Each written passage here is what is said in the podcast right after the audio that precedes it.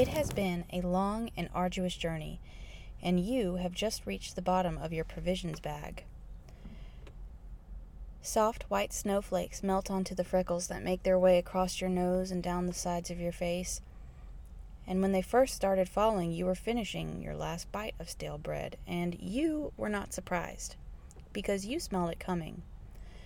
The new icy breath of the north has been following you, headed towards you without stopping, but you didn't think it would get here so quickly. The cold snowflakes felt sharp and soft at the same time on your warm, fire brightened face. And for one moment, you tilt your head upwards, leaning into those frozen kisses. And for just that moment, you are one with that wintry embrace and allow yourself a brief moment of fleeting bliss before you turn to your now empty satchel, lace up your thin leather boots a little more tightly, and wonder if you will find shelter before the cold envelops the wood, and time slows to an almost near stop while the entire forest sleeps. You wonder if you will find shelter before you are lost to winter and its unforgiving beauty. Quickly putting out your fire, you make a fast decision. This snow will not stick tonight. The ground is still too warm, so instead, you will make your way towards the mountain pass. It will be hard, steep, an extra day's walk to the west, maybe, but the shortcut through the mountains will be worth it. Making your fire in the high caves, shielded from the elements while you make your way, seems to be like the best move you can make. Getting to the mountain pass is tricky and dangerous, but once you're there, you know the way. Softly crunching leaves send their gentle aroma underneath your feet, tinged with ice around the edges, giving you new vigor as you set off to make the large, large gray standing stones, the sunstones, before this opportunity is lost. Chewing on cinnamon to warm your bones, you know you can make this journey. The old road was full of bandits and mercenaries anyway. This way is known only to your kind. This way is the true way. Jauntily off on your mission, you are practically vibrating with energy. The warmth of a deep cave bathed in firelight plays in your mind's eye, warming you from within. Falling into a fluid rhythm as you walk, time forgets your name, and you return the favor. Finally, you see the first towering gravestone carved with runes that marks the entrance just up ahead. Thrilled to see such a familiar sight, you take off running, quick as a flash, and then Suddenly, see a vine that was certainly not there before, sling out in a blur, moving unnaturally fast with a mind of its own, and now you're rolling. You who never loses their footing. You who free climbs smooth rock faces with ease, jumps to the tops of swaying evergreens. You are falling. Rolling down, down, down, away from the circle of gray sunstones and landing with a sharp thud at the bottom of a very large hill that you do not remember rubbing the bump on your head and wondering why you keep ending up in these unsavory situations, you take in your new surroundings. When did the sunstone sit atop a hill? Something else is amiss. The cool chill of barely falling snow is no more. Instead, you find yourself in a glen absolutely covered in a blanket of pure white snow. Ice no longer lingers, but permeates the very thread of spirit woven into this place. This snow has been here a very long time. It whispers your name as it glitters and shines. Each snowflake weaves itself into the thread of this giant blanket in this icy glen, a fantastical mandala of winter's deepest and coldest heartwork. While this is beautiful, it cannot be so. You were just walking on soft leaves in this very same wood, right? But where are the trees in this wood? Where is the wood. Where are you? You are alone completely, except in the not so far off distance sits a small cottage. Smoke wafts warmly from the chimney, and a golden glow emanates from the powder covered windows. The smell of red fruits and spice drifts languidly over to you, calling you a little closer. A fence outlines the dwelling, in the western corner is marked not at all uninvitingly by a flame lit lantern glowing brightly and boldly among the magnificent surroundings. The lantern's glow has a long reach, all the way to the opposite corner of the fenced garden, where it perfectly alights across the leaves of a massive and gloriously green elder tree. More aware of the lack of wood than you are before, you approach and see this giant tree has no snow on its leaves, and it is actually in bloom. You cannot believe your eyes. The Sun Temple has spoken of this tree and the spirit within it. Knowing dawns, and you see that you are in the realm of the Elder Mother. Fear and fascination propel you, along with the fact that the footprints that should be behind you, leading you back from whence you came, are no more, vanished. You know she has summoned you here, and you know you must heed the Elder Mother's call, for she comes with great wisdom always. You are not afraid. You open the gate and step through, watching as the snow dissolves around you and reveals the most magnificent garden to be seen, encapsulating a springtime high noon. Fragrant blooms and cheery birds melt away your remaining fear, and looking through the gate behind you, the whispers of the twinkling snow still sit calmly, awaiting the closing of the gate. You oblige them with a thanks, a new lightness in your step, and go forth into the garden of the Elder Mother.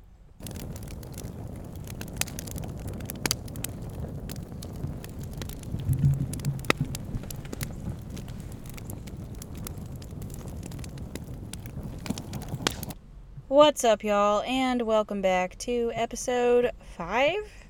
I think it's five of Beyond the Balefire. My name is Wish. Ooh, I am so happy to be back here with you guys. I'm pretty excited about today's episode, but first and foremost, I do want to say that I am going through a bit of a hard time. Had some unexpected tragedy hit recently, and I'm a little down today. So I appreciate you allowing me to feel my feelings and be in that space without judgment. And just know that I am really excited about what I want to talk to you about today.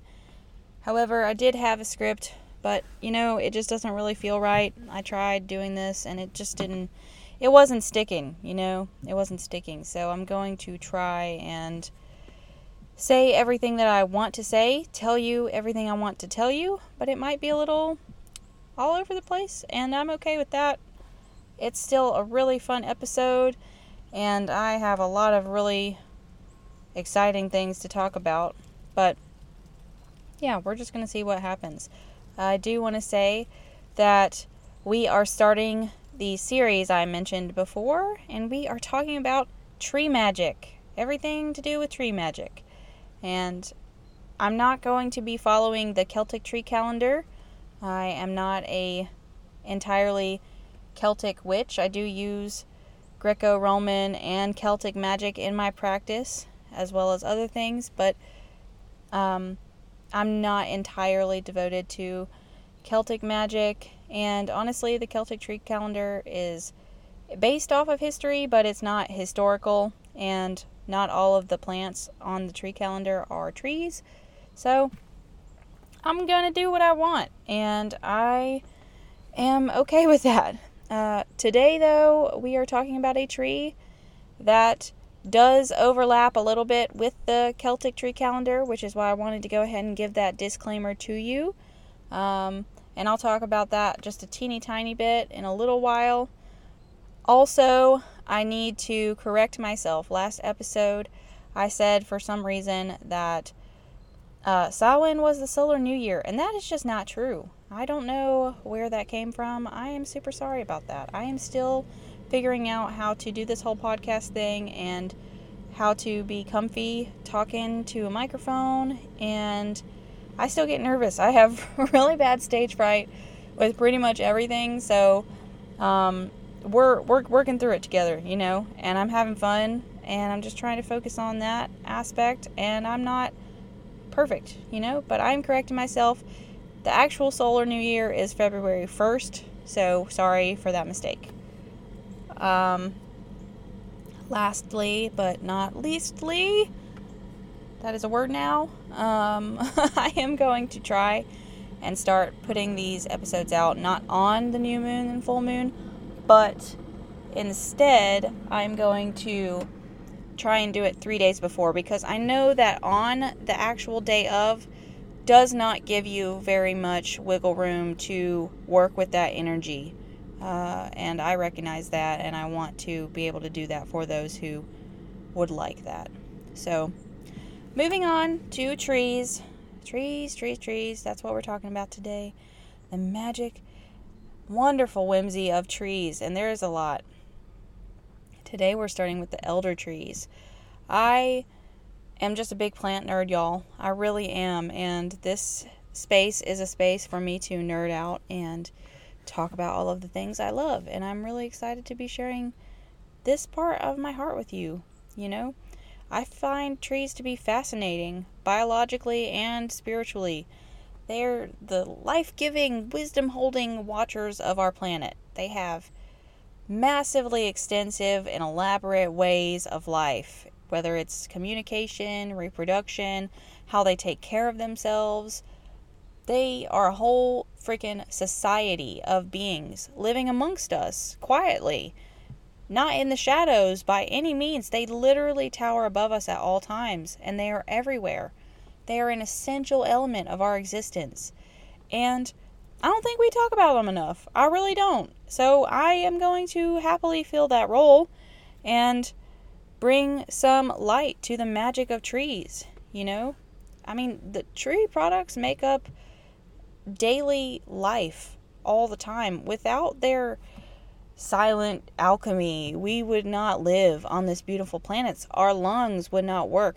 They offer so much more than breath and shade and they all have their own history and folklore as well as medicinal and healing properties. And I personally feel that when we look at trees with new eyes, we can really start to create relationships with these beings and forge connections that last and that are extremely valuable. 85% of my witchery is green witchery, and to me, learning the myths and the folklore and the medicine of our green friends is extremely spiritual and really, really fun. So, I'm happy to start talking about this. It's a huge part of my life. I'm very excited to share it with you. Uh, so, buckle in because this might be a slightly longer episode, but it's going to be worth it, I promise. Um, but before we jump into trees, oh, we have got to go to the cosmic cauldron. We've got to go over to the cauldron, see what's bubbling up in the cosmos. Let's go right now. I cannot wait.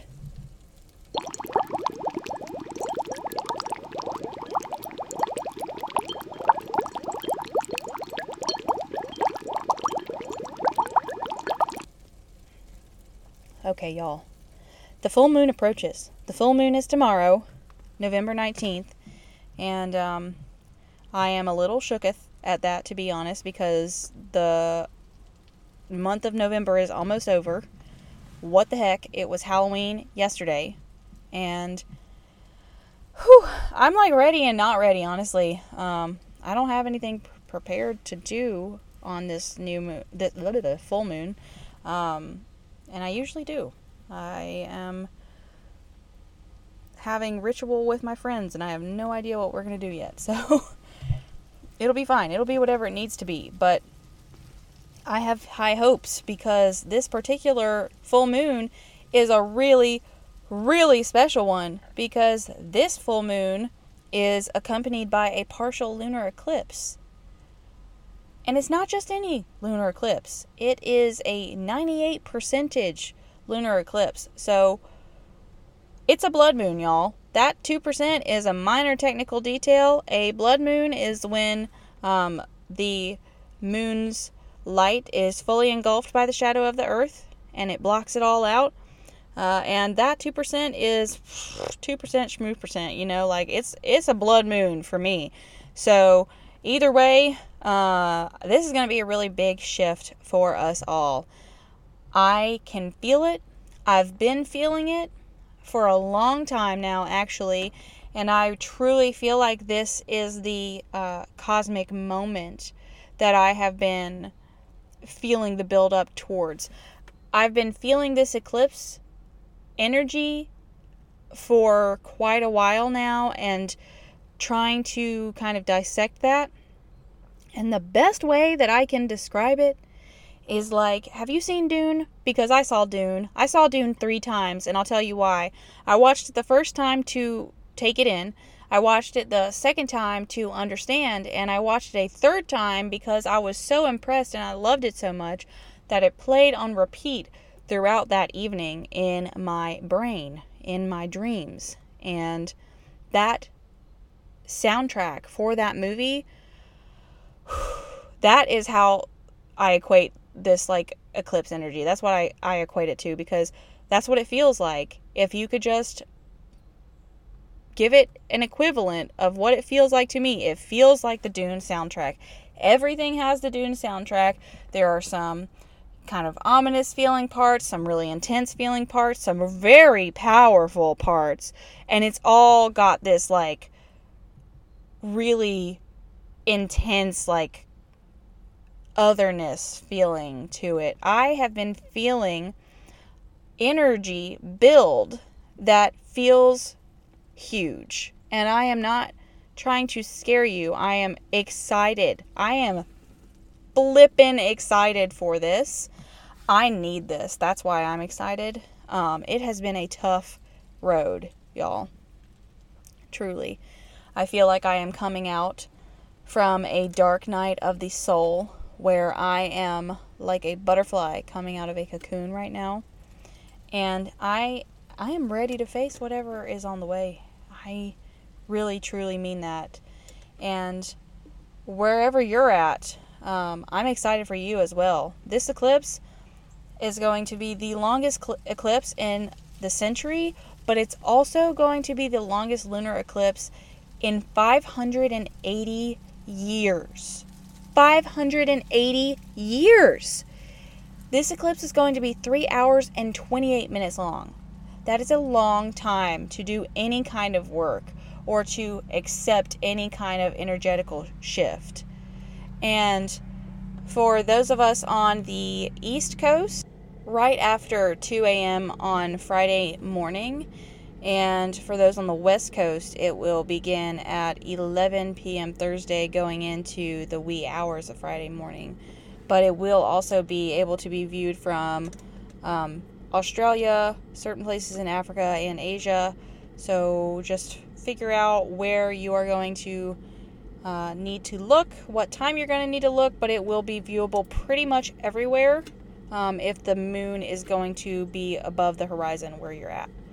So definitely, definitely keep an eye on that. This is the first eclipse that is ringing in a series of Taurus Scorpio eclipses that's going to last for about two years. So to figure out what this is starting for you, um, what to pay attention to, uh, where this is going to be affecting. Look in your chart, find where you have St- Taurus and Scorpio placements, or alternatively, like where your Venus is, because uh, Taurus is ruled by Venus, and Venus is my girl. Venus is one of the primary deities that I work with. She's known as Aphrodite in Greek mythology.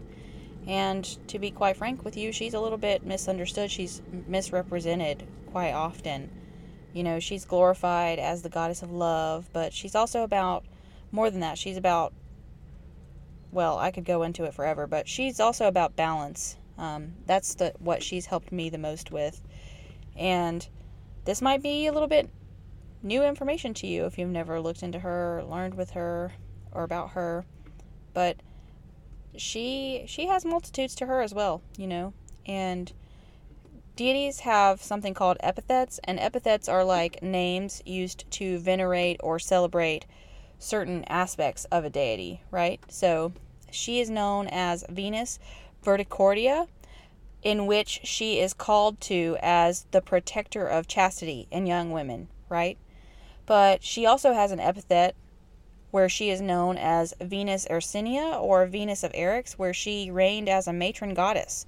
And her temple in Eryx housed one of Rome's most famous cults of sacred prostitution. So, Venus Erycina of the sacred prostitutes.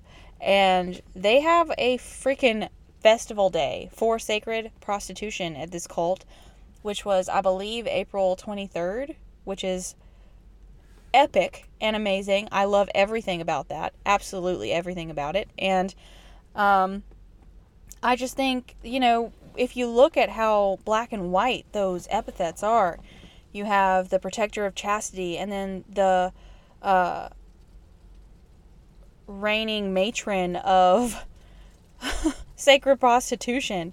I mean, those are some intensely different titles.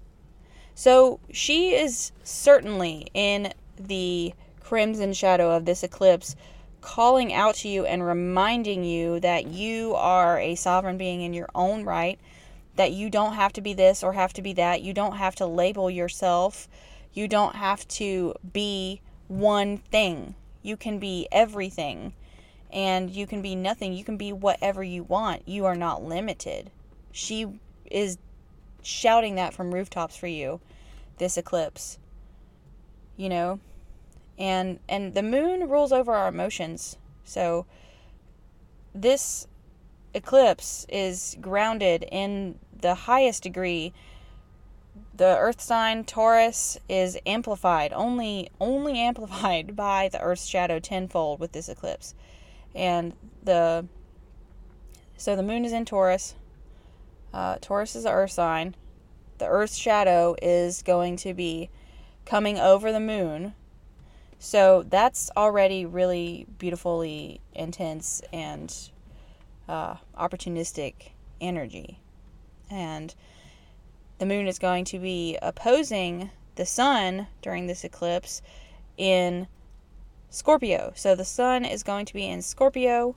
Scorpio is a passionate water sign. So with the sun in Scorpio, you have that opposing energy of fire and water. So you have balance reflected there once more. And that polarity is going to be challenging Taurus to find balance and take a breath and really consider, you know, what your values are within and without, as well as your boundaries in regards to that kind of thing and how that's being reflected in you and your relationships. Just like I mentioned last podcast, all of that like finding your footing, claiming your sovereignty energy, except intensified. This is all knowing your worth and really stepping in a reality that reflects that, in my opinion. And lunar eclipses are, you know, their beginnings and their endings of cycles. So, whatever cycles were begun and ended or ending um, with last season's Gemini Sag eclipses, it's coming to a close. It's coming to a close. We've got our last Gemini Sag eclipse on December 4th, and that's going to be over. And um, that's a solar eclipse, not a lunar eclipse. But, you know, we've got this new Taurus Scorpio eclipse season beginning.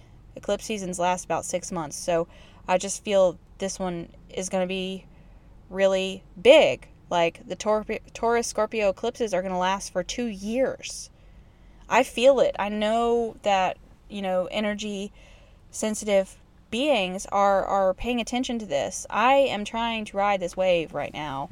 It's been really freaking rough and I am exiting a dark night of the soul and I am happy to be doing it right now. I really am just so excited. I am not trying to like scare anybody when I say this is big energy. I am trying to get you as hyped as I am. I am trying to put the Dune soundtrack over your life as well.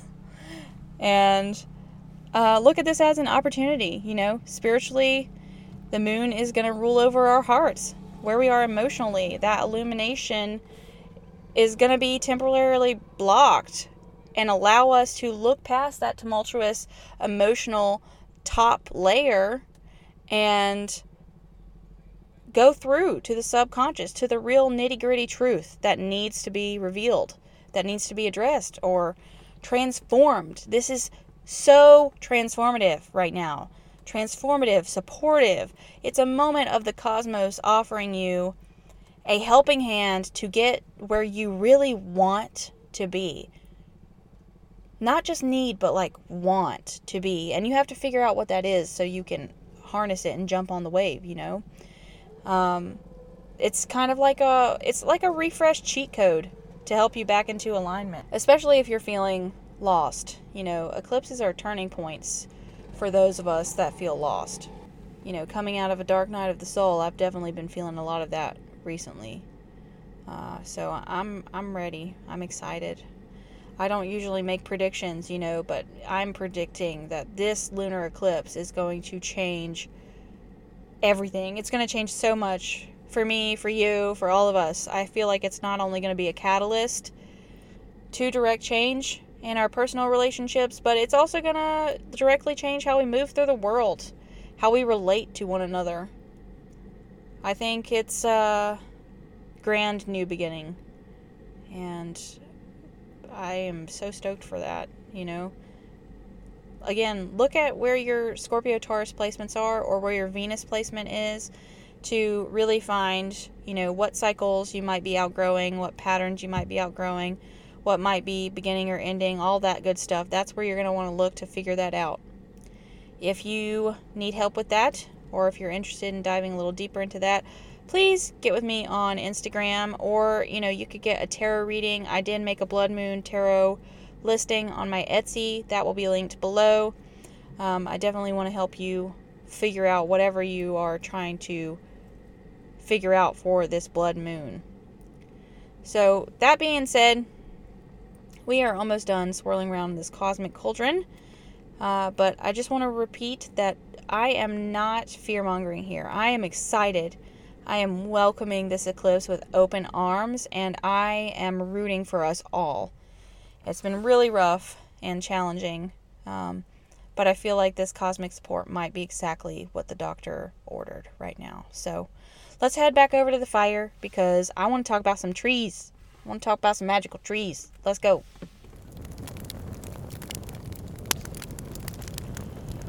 Oh, yeah. What a doozy for our number one, the elder tree. There are so many magical and enchanting trees out there, but none is more fitting than the elder tree to be our number one. There is no tree more openly linked to witches, y'all. Um, they are found all over Europe and the UK. They are often in hedgerows and gardens. And, you know, it's been called the Queen of Herbs because uh, planting an elder tree in the corner of your garden is going to bring protection to your garden. It's going to help your garden grow lush and have big yields uh, and cast its protection over your space. It's got a really long and rich history of both a magical and practical nature, and um, it's got quite a few different names attached to it, and we're going to talk about those firstly and foremostly, um, for reasons that will be obvious, the first name I want to talk about this tree having is the witch's tree.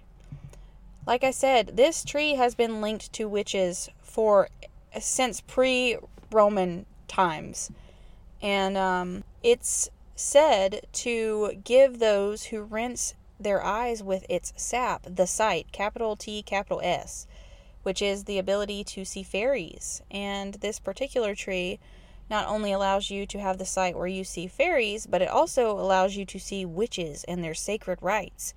Because it has been said that witches can turn themselves into elder trees at will, and that one who has the elder sight will be able to determine which trees are in fact witches in disguise. And depending on your motivations, that could be really fun and lead you to a pretty interesting, um, at least night, you know, if not life. Uh, be right back. I'm going to go visit the elder tree in the garden over there.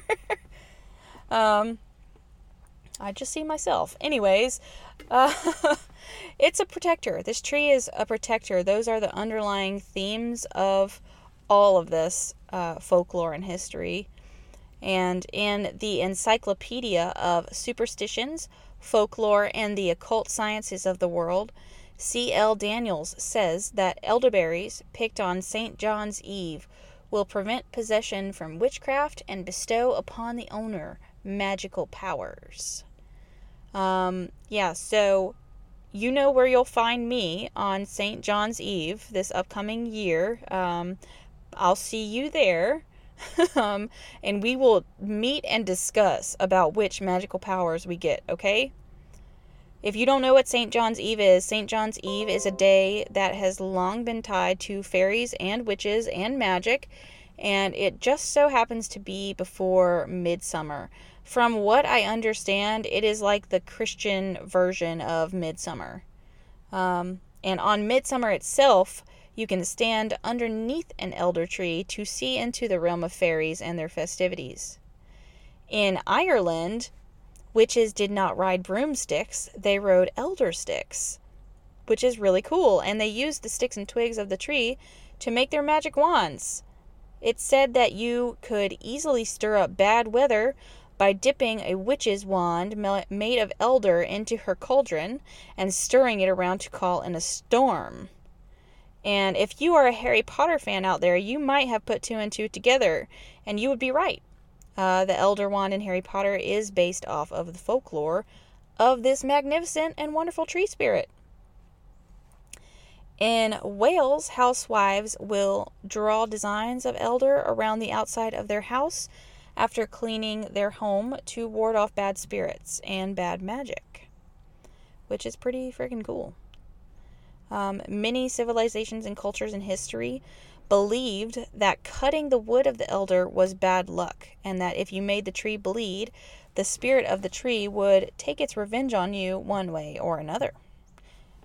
Bum, bum, bum. So, for instance, what that means is like um, a meal cooked over an elderwood fire would turn poisonous and foul, or a home that was made from elderwood would get struck by lightning or worse. And I'll tell you what I mean by worse. So, a fire made from elderwood would be said to call and scream upon the devil himself, and the timber of an elder tree in a house would make your house weep blood. And this actually has some uh, scientific backing, and this is because the inner wood of the elder tree is pretty porous and its sap is very abundant and has a reddish tint. So, if you made a fire with that wood, it would spit at you and probably give you a hard time lighting. But things like furniture and houses that are built from elder were also probably pretty sticky and gross and did have a red, drippy nature to them. So we can see where that comes from.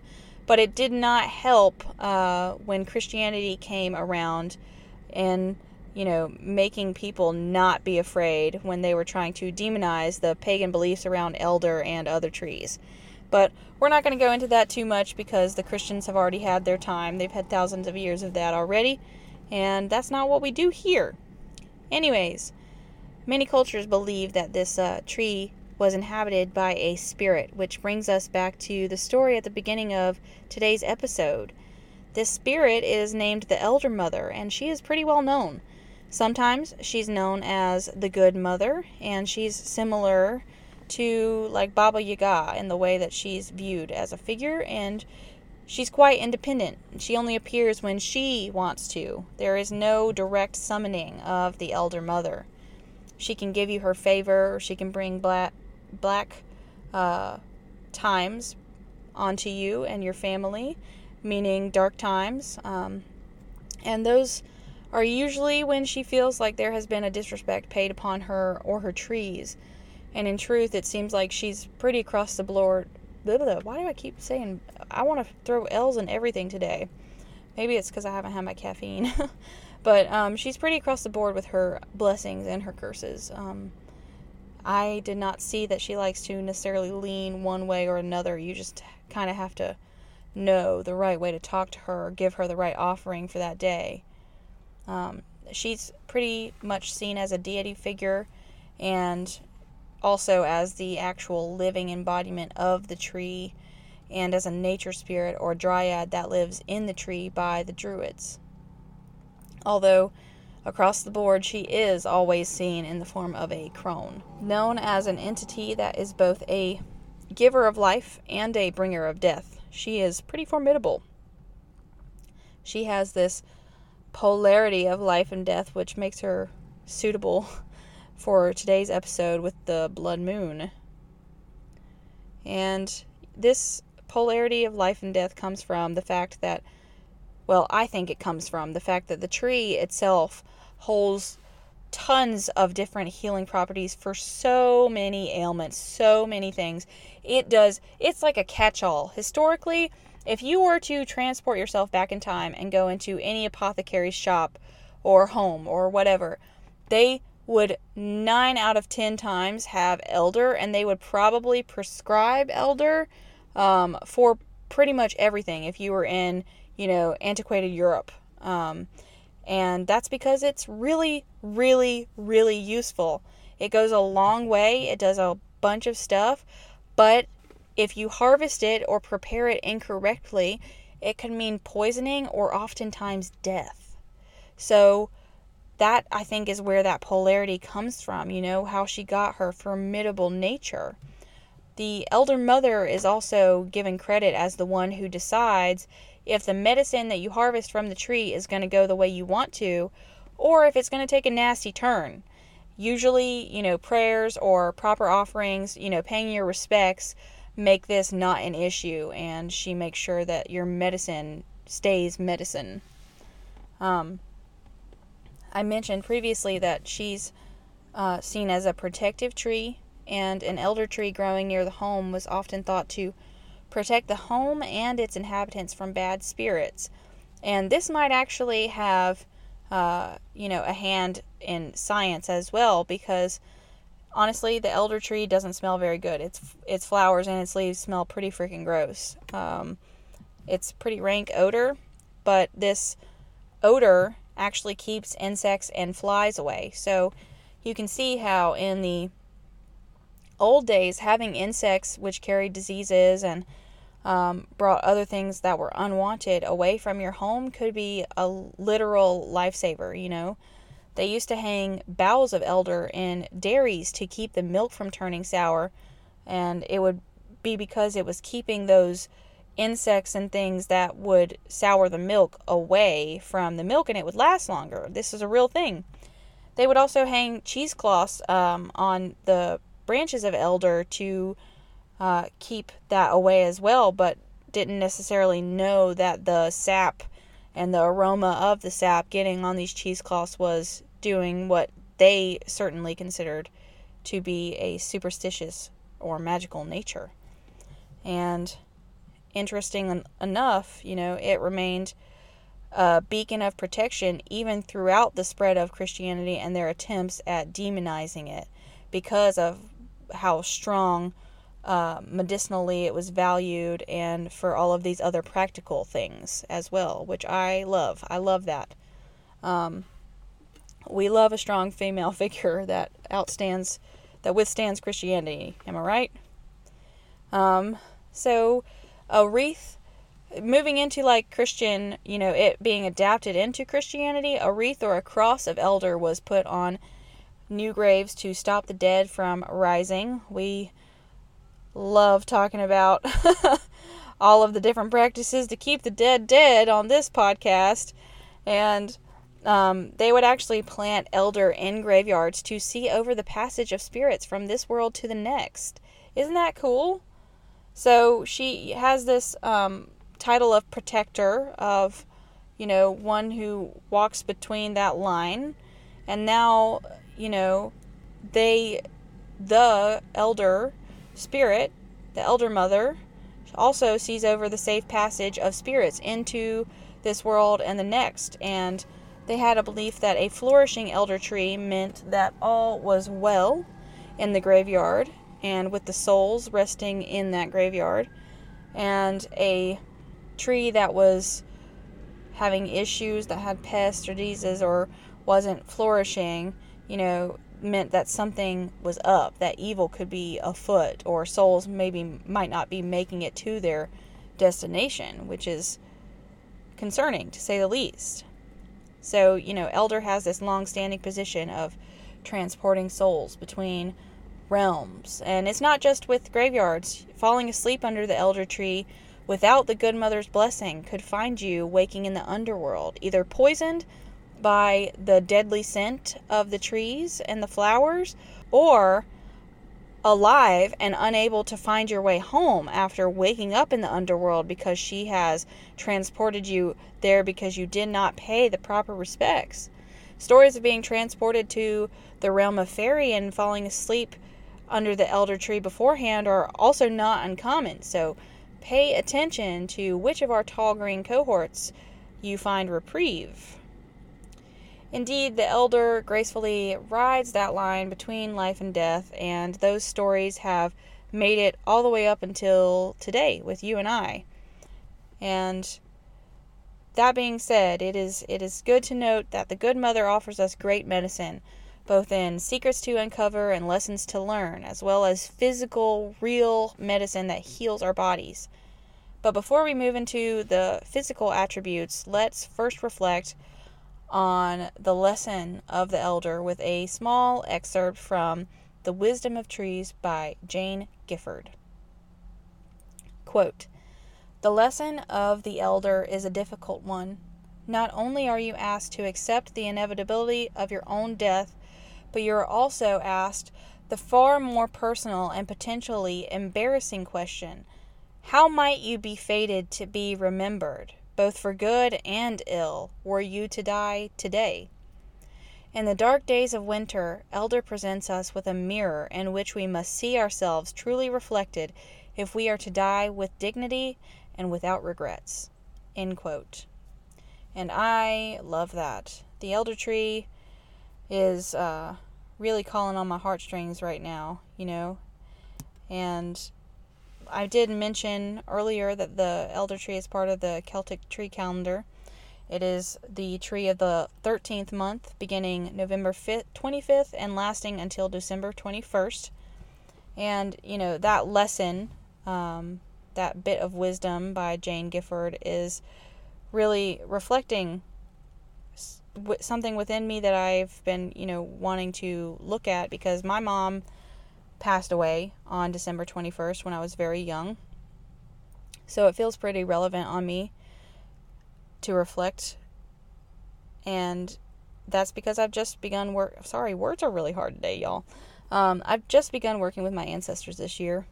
Uh, because that wound surrounding my mother's death was still really hard to face, and acknowledging her as an ancestor um, was a work that I didn't necessarily know that I needed, but it was something that kind of just came to me. Uh, it was time. I knew it was time, and it's it's been really good. I am so happy that I opened that door, um, and it's going to be really good for me to reflect on what lessons she's brought to me, what lessons the elder has helped me in that aspect, and I wonder what connections you might find on this lesson. You know, how are you living with dignity every day? How are you honoring yourself every day? That's a question any of us would be uh, smart to sit and think on with ourselves, in my opinion. So, just an interesting thing to consider with this cosmic intermission of the kind of almost blood moon and the approaching reign of the Elder Mother, you know. Uh, you can always call upon her to ask for guidance and ask her to help you understand her medicine, her lessons. I know I will be. Speaking of medicines, again, uh, the medicine of the elder is extremely beneficial, like the physical medicine. Her bark, leaves, and flowers all hold medicinal properties, and they change depending on their preparation. Um, please do not try and prepare medicine from the elder without a mentor or absolute certainty because, like I mentioned before, there is a very fine line between medicine and poison with this tree. So please, please, please, please consult a professional. That said, it has been used for colds, flus, sinusitis, as well as shortness of breath, bronchitis, arthritis, swelling and joint pain. It's been used at, for help with diabetes, as a diuretic, to increase sweating, for fevers with colds and things like that. And it can also be used to stop bleeding cure infections on skin wounds and lesions, like so many different uses. So many. It's been used in almost every method as well, be it tincture, mouthwash, tea, syrup, whatever you can think of, it has been used that way. I'm not going to go into all the different uh, preparation methods here, but if you want to know more, you can hit me up on Instagram and tell me you want to know more because I'm thinking of creating a podcast on herbalism as well. Anyways, I will be posting a recipe with elder, a elder tonic recipe on the Instagram. So check that out if you want something simple and easy that you can do. I use it to keep away sickness and knock out anything that might come along in these colder months and it is kid friendly. 5-year-old approved. So easy to make, tasty and really good for you. So definitely check that out. But that is all I have for today. I really appreciate you joining me and thank you for being here and listening. Happy Blood Moon. It's going to be really wonderful. Play the Dune soundtrack and bring in your excitement for your personal life's cosmic adventure. May the crimson shadow reveal the depths of your truth, and may that which must be revealed make itself swiftly known and adeptly followed, my friend. Thank you so much, and until next time, many, many, many blessings. Happy Blood Moon.